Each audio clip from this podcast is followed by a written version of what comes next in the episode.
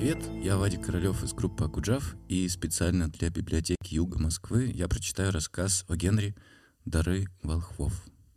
Приятного прослушивания и с новым 2022 годом. О Генри «Дары волхвов».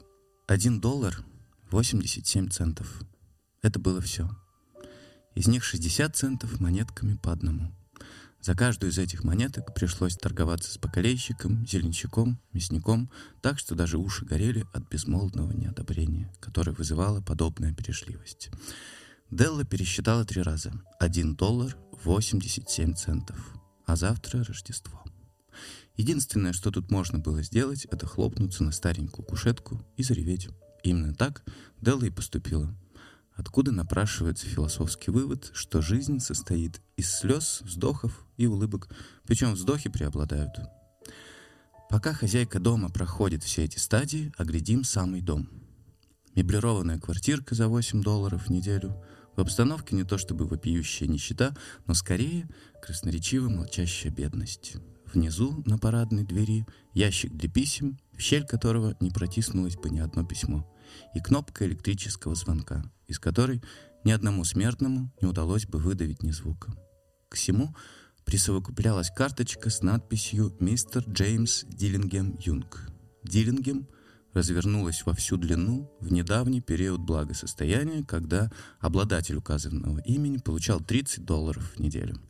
Теперь, после того, как этот доход понизился до 20 долларов, буквы в слове «Диллингем» потускнели, словно не на шутку задумавшись, а не сократится ли им в скромное и непритязательное «Д». Но когда мистер Джеймс Диллингем Юнг приходил домой и поднимался к себе на верхний этаж, его неизменно встречал возглас «Джим!» и нежное объятие миссис Джеймс Диллингем Юнг, уже представлены вам под именем Деллы, а это, право же, очень мило. Делла кончила плакать и прошлась пуховкой по щекам. Она теперь стояла у окна и уныло глядела на серую кошку, прогуливавшуюся по серому забору вдоль серого двора. Завтра Рождество, а у нее только один доллар 87 центов на подарок Джиму. Долгие месяцы она выгадывала буквально каждый цент, и вот все, чего она достигла. На 20 долларов в неделю далеко не уедешь. Расходы оказались больше, чем она рассчитывала. С расходами всегда бывает так. Только доллар 87 центов на подарок Джиму ее Джиму. Сколько радостных часов она провела, придумывая, что бы такое ему подарить к Рождеству. Что-нибудь совсем особенное, редкостное, драгоценное. Что-нибудь, хоть чуть-чуть достойное высокой чести принадлежать Джиму. В простенке между окнами стояло трюмо. Вам никогда не приходилось смотреться в трюмо восьмидолларовой меблированной квартиры? Очень худой и очень подвижный человек может, наблюдая последовательную смену отражений, в его узких створках составить себе довольно точное представление о собственной внешности. Делли, которая была хрупкого сложения, удалось овладеть этим искусством. Она вдруг отскочила от окна и бросилась к зеркалу. Глаза ее сверкали, но с лица за 20 секунд сбежали краски. Быстрым движением она вытащила шпильки и распустила волосы. Надо вам сказать, что у читы Джеймс Диллингем Юнг было два сокровища, составлявших предмет их гордости. Одно — золотое часы Джима, принадлежавшие его отцу и деду, другое — волосы Деллы. Если бы царица Савская проживала в доме напротив, Делла, помыв голову, непременно просушивала бы у окна распущенные волосы, специально для того, чтобы заставить померкнуть все наряды и украшения Ее Величества. Если бы царь Соломон служил в том же доме швейцаром и хранил в подвале все свои богатства, Джим, проходя мимо, всякий раз доставал бы часы из кармана, специально для того, чтобы увидеть, как он рвет на себе бороду от зависти.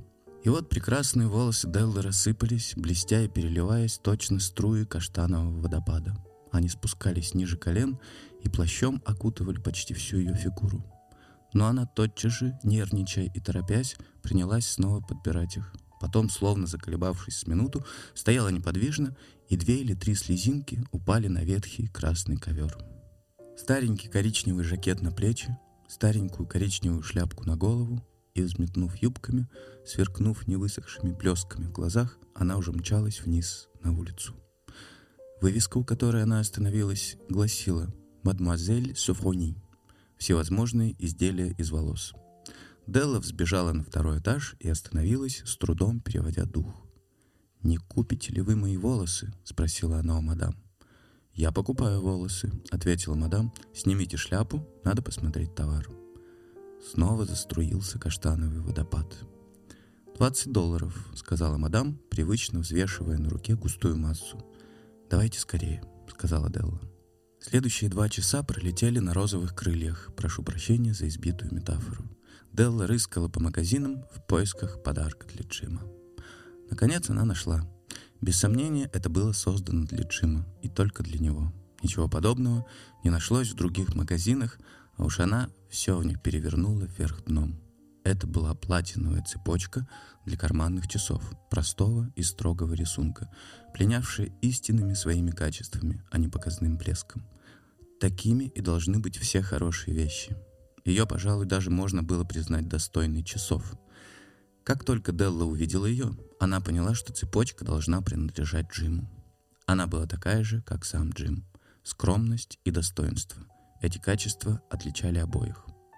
21 доллар пришлось уплатить в кассу, и Делла поспешила домой. При такой цепочке Джиму в любом обществе незазорно будет поинтересоваться который час. Как невеликолепны были его часы, осмотрел он на них часто украдкой, потому что они висели на дряном кожаном ремешке. Дома оживление Деллы поулеглось и уступило место предусмотрительности и расчету. Она достала щипцы для завивки, зажгла газ и принялась исправлять разрушения, причиненные великодушием в сочетании с любовью. А это всегда техчайший труд, друзья мои, исполинский труд. Не прошло и сорока минут, как ее голова покрылась крутыми мелкими локончиками, которые сделали ее удивительно похожей на мальчишку, удравшего с урока. Она посмотрела на себя в зеркало долгим, внимательным и критическим взглядом. «Ну», — сказала она себе, — «если Джим не убьет меня сразу, как только взглянет, он решит, что я похожа на харистку с Кони-Айленда. Но что же мне было делать? Ах, что же мне было делать, раз у меня был только доллар и 87 центов?» В семь часов кофе был сварен, и раскаленная сковорода стояла на газовой плите, дожидаясь бараньих котлеток. Джим никогда не запаздывал. Делла зажала платиновую цепочку в руке и уселась на краешек стола поближе к входной двери. Вскоре она услышала его шаги внизу на лестнице и на мгновение побледнела. У нее была привычка обращаться к Богу с коротенькими молитвами по поводу всяких житейских мелочей, и она торопливо зашептала «Господи, сделай так, чтобы я ему не разонравилась». Дверь отворилась, Джим вошел и закрыл ее за собой. У него было худое, озабоченное лицо – Нелегкое дело в 22 года быть обремененным семьей. Ему уже давно нужно было новое пальто, и руки мерзли без перчаток.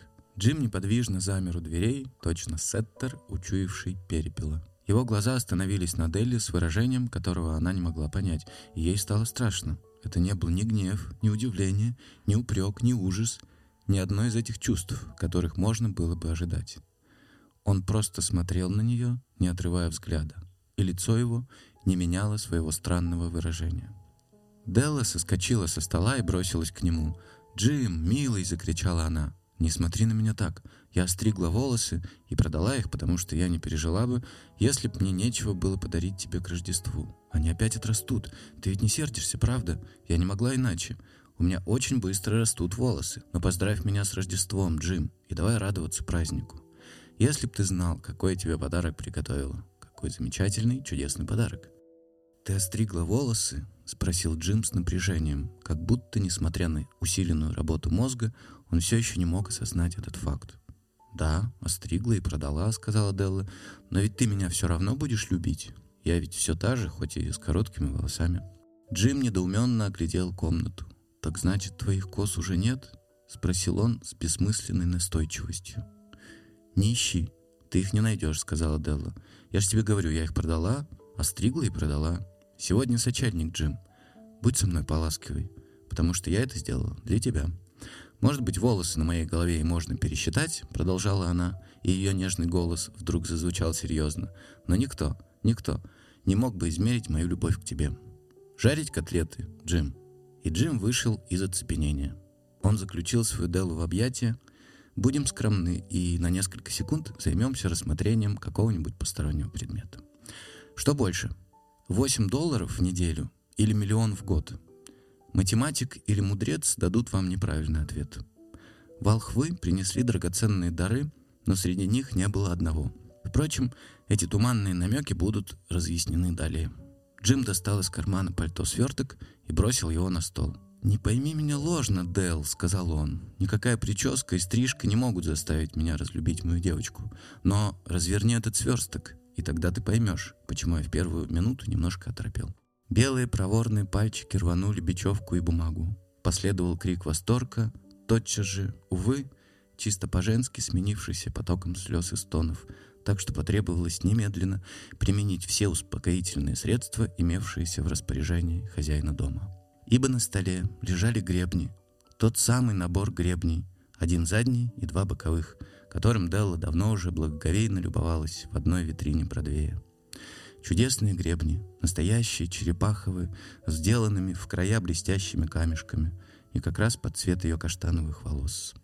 Они стоили дорого, Делла знала это — и сердце ее долго изнывало и томилось от несбыточного желания обладать ими.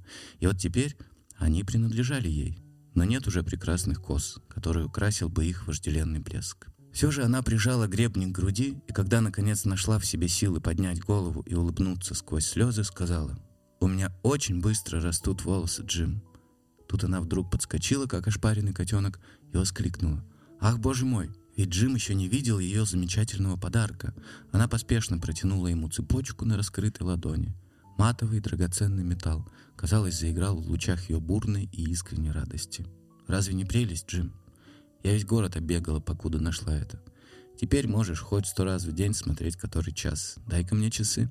Я хочу посмотреть, как это будет выглядеть все вместе». Но Джим вместо того, чтобы послушаться, лег на кушетку, подложил обе руки под голову и улыбнулся. «Дэл, — сказал он. «Придется нам пока спрятать наши подарки. Пусть полежат немножко. Они для нас сейчас слишком хороши. Часы я продал, чтобы купить тебе гребни. А теперь, пожалуй, самое время жарить котлеты». Волхвы, те, что принесли дары младенцу в яслях, были, как известно, мудрые, удивительно мудрые люди. Они-то и завели моду делать рождественские подарки. И так как они были мудры, то и дары их были мудры может быть даже с оговоренным правом обмена в случае непригодности. А я тут рассказал вам ничем не примечательную историю про двух глупых детей из восьмидолларовой квартирки, которые самым немудрым образом пожертвовали друг для друга своими величайшими сокровищами. Но да будет сказано в назидание мудрецам наших дней, что из всех дарителей эти двое были мудрейшими. Из всех, кто подносит и принимает дары, истинно мудры лишь подобные им. Везде и всюду они и есть волхвы.